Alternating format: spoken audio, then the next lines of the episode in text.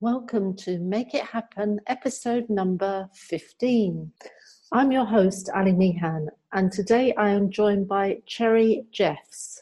Cherry and I are going to be talking about all things creative. Hello, Cherry. Hi, Ali. It's so nice to meet you finally. We were um, just saying off camera that we have been friends for years and years on Facebook, and Twitter probably started it um, but we've never actually met before. So it's really nice to see you face to face. Yeah, yeah, it's really exciting. The technology is working so far. yeah. so while it's still working, tell us a bit about you. Who are you? Um, okay, who am I? uh, my name's Cherry Jeffs. I'm a mixed media artist and uh, a creative practice coach. So that means for me, um, the art bit is I make what's known as artist books, which are for me like a cross between um, origami and um, pop-up books. Maybe probably the closest I can get to describing it without showing you a picture. Okay. Um, and as a coach, uh, I help people um, develop a regular creative practice and uh, develop their creative strengths, and eventually hopefully um, you know reach the the goals that they they aim for in their business and their creative life and grow creative wings. Okay. I i asked you for the interview actually because i love your blog so i quite often read it. I mean unfortunately google have decided to stop doing google plus so it's not so easy for me to get it i'm sure i have to subscribe to it and then i will get it every time you put a blog up but i really like it.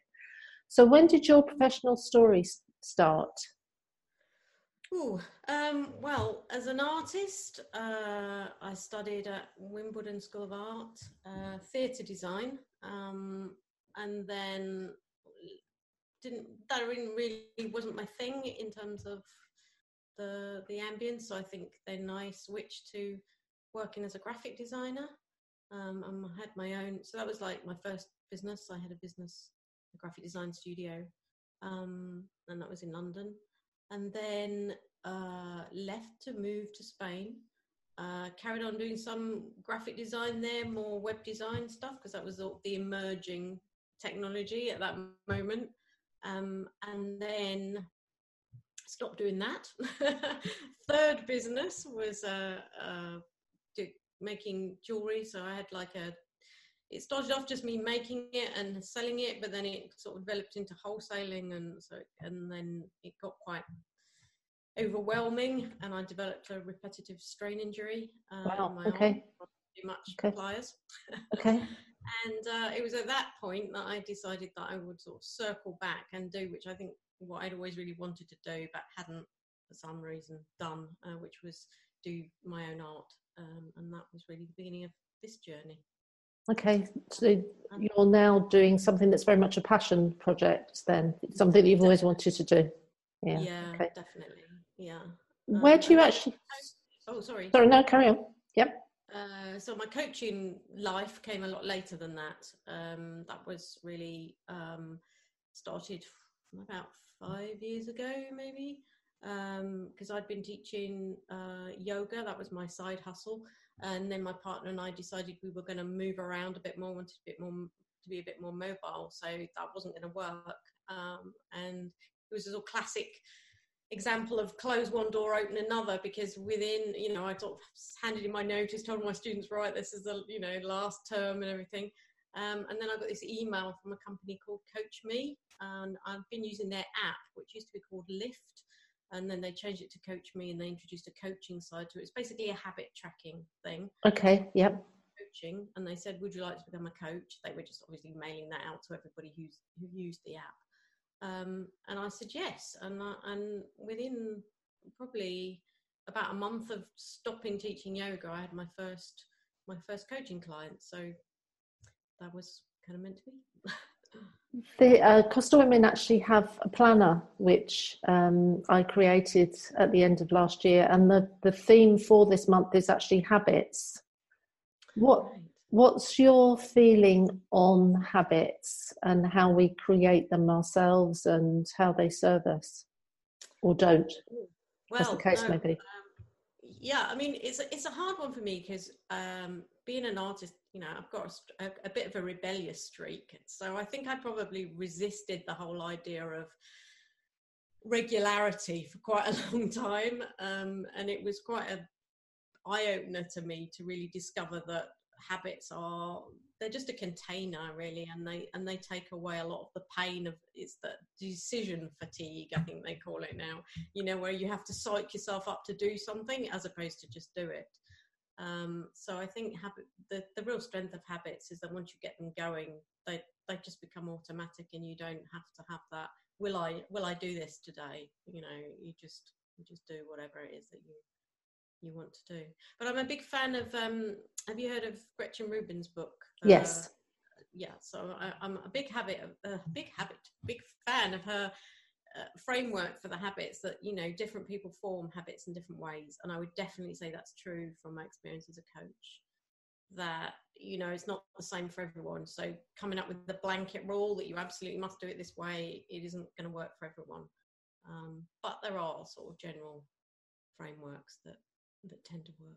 Okay, remind us of the title of her book for people that don't know. Uh, or you got no, don't worry. I'll put it in the. I'll actually put it below this. Tendencies, but it's not that one. Uh, better than before. That's okay. Okay. Yeah. yeah. Because I think most people think with artists they're very spontaneous and just throw, you know, suddenly have an idea and an inspiration and then go with it. So it, do you think that's not necessarily? I definitely think have, it doesn't know, have to be that way. Well, um, inspiration is definitely part of the process, and but um, you the creative process requires certain stages, which is you know to lead up to that point of inspiration. So inspiration doesn't come out of any, nowhere; it comes out of you exposing yourself to things or, or exploring ideas in some way. Um, and then at some point when you just feel like, oh, I can't anymore, that's my head full, you kind of let let it rest. And, and normally it's at that point that you get your your subconscious basically does some work and comes up with an idea. So it's not it's not happening in a vacuum. So all of that time leading up to it you need to have been doing something. And the more regularly you do something to feed that process the more regularly you're going to come up with that inspiration. Okay. so, so it's like i say it's like a container to put that to set aside that time for for those things to happen in. Okay. Where does your inspiration come from? Um i think that it you know i think we all we all in some way tell the story of our lives don't we in in whatever we work in i think. So obviously that's the inspiration for most artists as well i think. Um but in in my case i think i've honed into actually making art about the creative journey so it's become a sort of self-fulfilling prophecy you know it's like i do it i coach it and i and i make art about it. But i think that's what i'm really you know passionately interested in is that is that creative journey. So um and i do that in a very symbolic way. So it's not you know it's, it's not literal but um sometimes you'll see you know a figure of an artist in there but it's not always that. Okay. Okay. And um do you ever have roadblocks to your yeah. so how would you approach those roadblocks? I think that you know creative block is something that i really struggled with for a long time. From that point when i said oh yes you know i had a repetitive strain injury and i decided i was going to start making art again. And at that point i had to face up to all the reasons that i hadn't done it up to that point. Well in fact i probably actually had been doing it because one of the first things i did was start a sort of like a collage journal thing and I literally went through all my cupboards and I pulled out all of this stuff that I actually couldn't have told you that I'd made over the years and that I'd been carrying around with me. So um, that was kind of like block number one. You know, don't don't put your creativity in a drawer. You know, it's like keep it out somewhere where you can see it. Um, so yeah, there was a whole journey. I would say probably about I don't know, about could be 10 years of maybe less five years of of journey of, of undoing those years of, of creative block and trying to find my way my own way through it really because there wasn't that much being you know there were it's become a really big topic now i think create the creative process and that and but when i was going through it there wasn't so many books about it you know i could sort of name five or something. So i was really just finding my own way through it um, and from that i think came the urge to want to help other people through theirs. But now i don't i don't really get blocked as such. I really did come out the other side of that and it's just i'm just in that incubation stage. So it's like what i was talking about before that process of right i've filled my head with as many ideas as i can and now i just need to wait. And that's feels very similar at times to creative block but it's but not quite because you know that something's actually happening and if you if you wait it out one day you wake up and you go oh yeah okay i know what it is i'm going to do then. So do you, do you think it's been helped by the fact that you are doing what is your passion? The block uh, side of it? Yes i think eventually i got to that point where i i really had my own voice but that took a long time and probably coming through all of that stuff you know that was part of finding my voice and you know the two the two things sort of went parallel so i can't really say where one started and the other ended you know it's like uh, having to work through all the blocks and having to find who it was as a as an artist really went alongside each other did you have any business role models or coaches yourself um I've had coaches. I've had quite a few coaches on Coach Me. Uh, before that, though, I hadn't. I didn't have any direct coaching, but I did have um, one of my heroes. I think was um, is a woman called Alyson Stanfield. She's a she's a art business coach, and she's been around really a long time. She predates a lot of people that are online now. And she came from um, working in some quite impressive museums in the States. So she had a very, you know, unique knowledge of the the business side of art and what you know what made good art and what how artists really work. Um, and so and she she was doing before she was really doing coaching so much she did a more like courses and things like that. Um, and at first i and i was quite inspired by that. I did a, some some of her courses and i thought oh yes you know that would be a great thing to do because i liked the idea of passing on what I'd learned, but I the whole coaching thing wasn't so big then. Um, but then I just realised I'm not really big on making videos, especially in front of the camera. So I make videos, but not, not me in them. So um, that sort of went out the window. But there was still that thing in the back of my head of like, oh, you know, I'd like the idea of of helping people. So that's how it you know from that inspiration from her now she does a lot more coaching as well so. okay and you've mentioned a couple of times about having a regular um, creative practice what would a, what would that look like? How would it how would you find one? Find one. Is it hiding?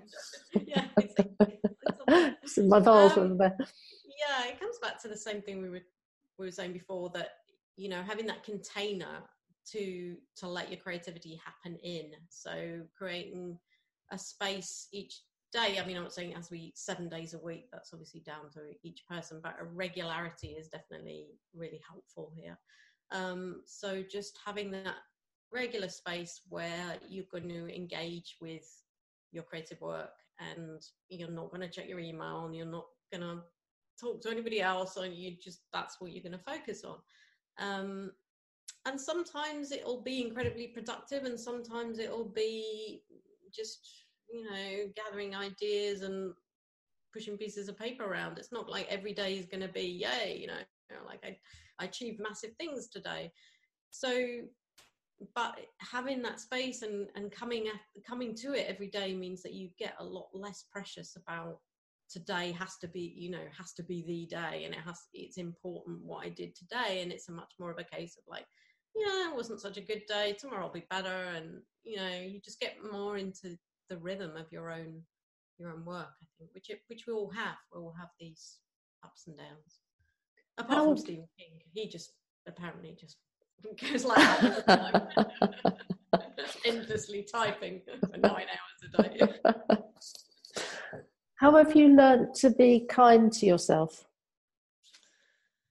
Uh, yeah, that's that's part of it. I think is that forgiveness, that that no, that understanding your own your own way of doing things. That there is no right way. You know, I think we're this we're definitely in a, in the age of the internet. We're flooded all the time of you know how tos and you know I'm sure I'm guilty of this as well. Um, but you know, it's like ten ways to do this, and just accepting the fact that you know you might I'm not saying those 10 ways aren't useful to read, but you might discard eight of them and say, well, that one and that one sounds like me, or that work, I've tried those and they're the only ones at work. And being okay with that and saying, you know, and just cobbling these bits of ways of working together until it feels like yours. Owning it. and you have a very unusual passion with wings. yes, I do. How did your wing fetish start? I it must go back to childhood. I, I, I was never allowed a cat or a dog, which I desperately wanted, and the only things I had was a was a a, a budgerigar and a goldfish.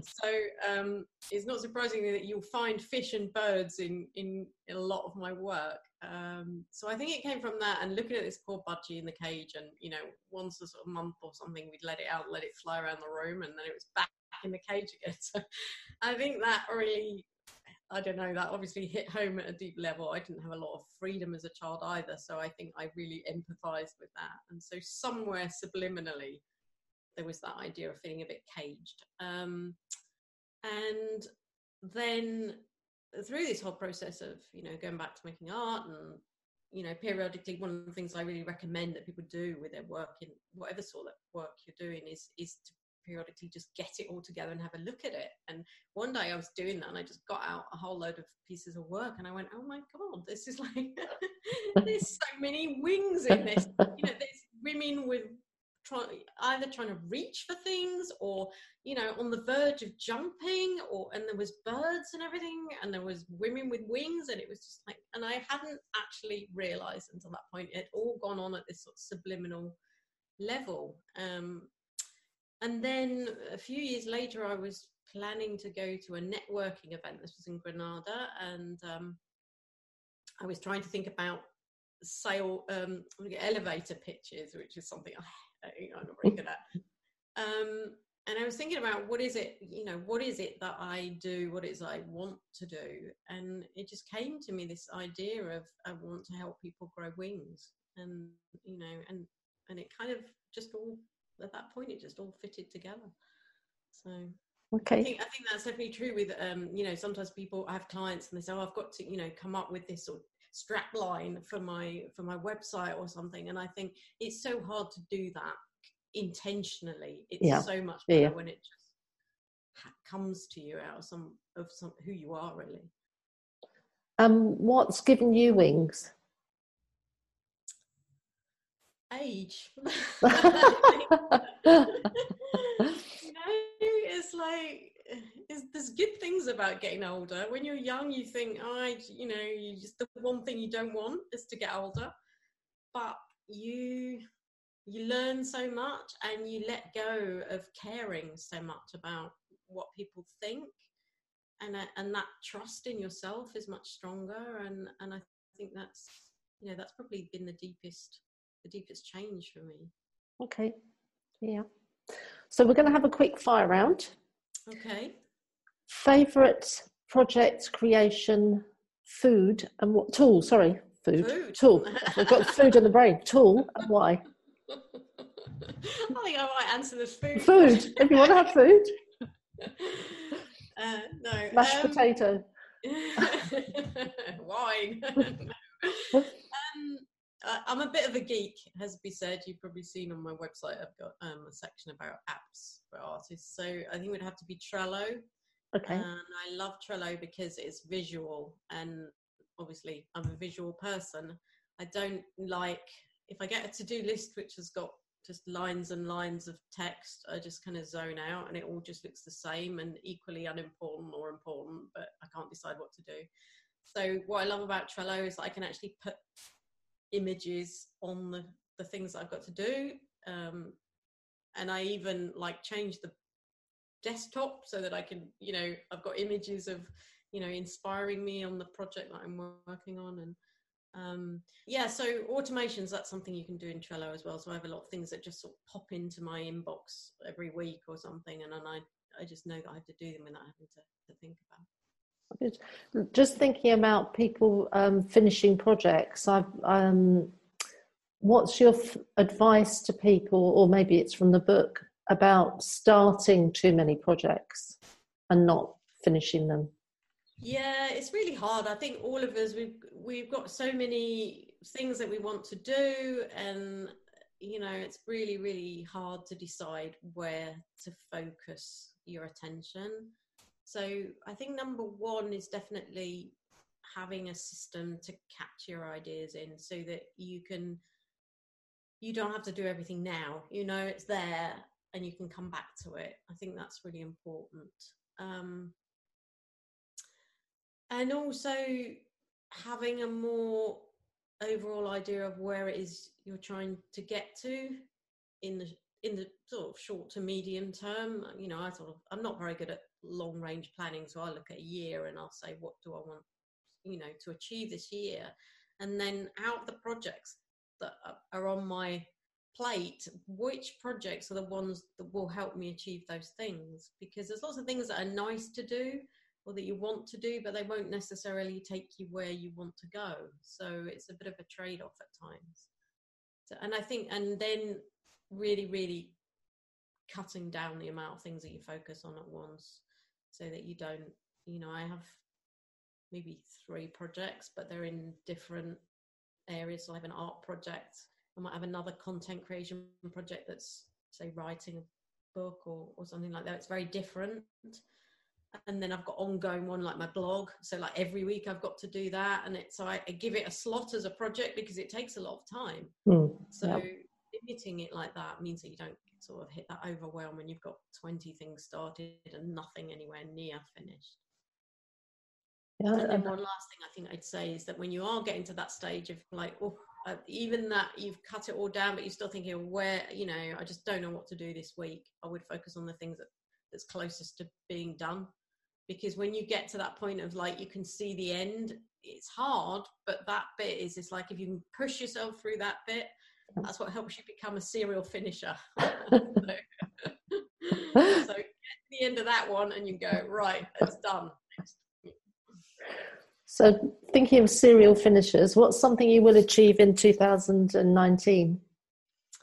Um, 2019 for me is year of the product because I've got a lot of content. I've got a lot of content on my blog. I've got lots of artworks. I've got a lot of stuff, books, but it's not actually out there being sold uh, for one reason or another. Things that I have sold, and then I've gone, no, I'm going to edit that book. I've taken it off the market, and so it's the year of getting the stuff out of you know studio computer and into the world and making money good what book did you read in 2018 which made it happen for you?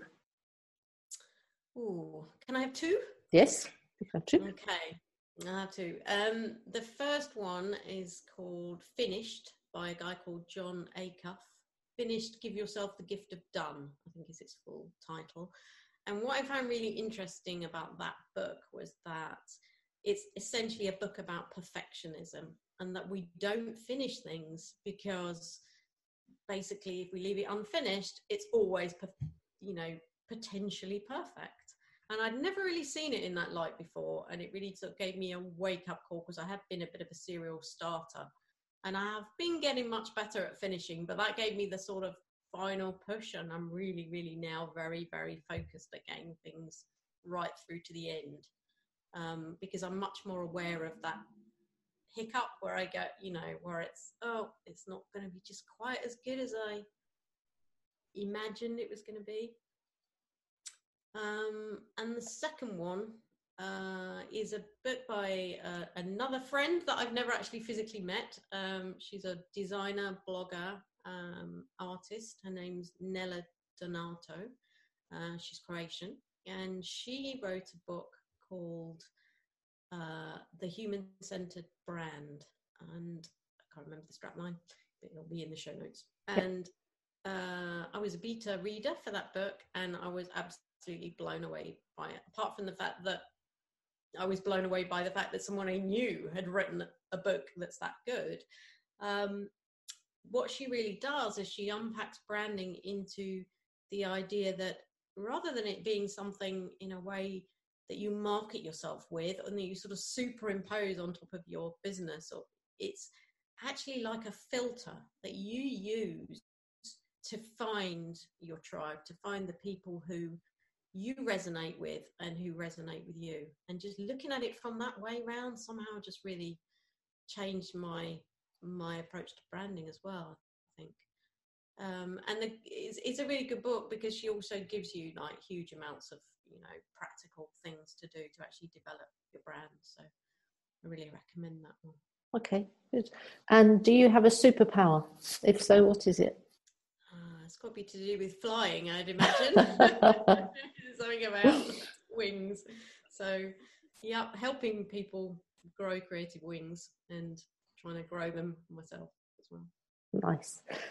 If people want to get in touch with you, which I'm sure they will after our chat, and find out more about potential books and um, actually see some of your creative projects, what's the best way for people to connect with you?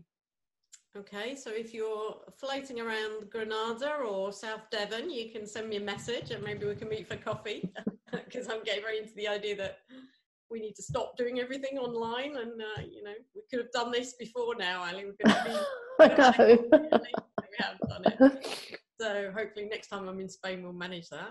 Absolutely. Um, other than that um, my sort of online home is my is definitely my website and my blog which is at um, cherryjeffs.com so and Great. i'm on social media you're everywhere are you everywhere as cherry jeffs uh, no, but you'll put it. I think there's a few sort of ones that back backdate from okay. previous, you know, blogs that I had, so that I might have a different name, but you know, pretty much if you search for me. But on Facebook, you'll find me as that. Uh, okay, perfect.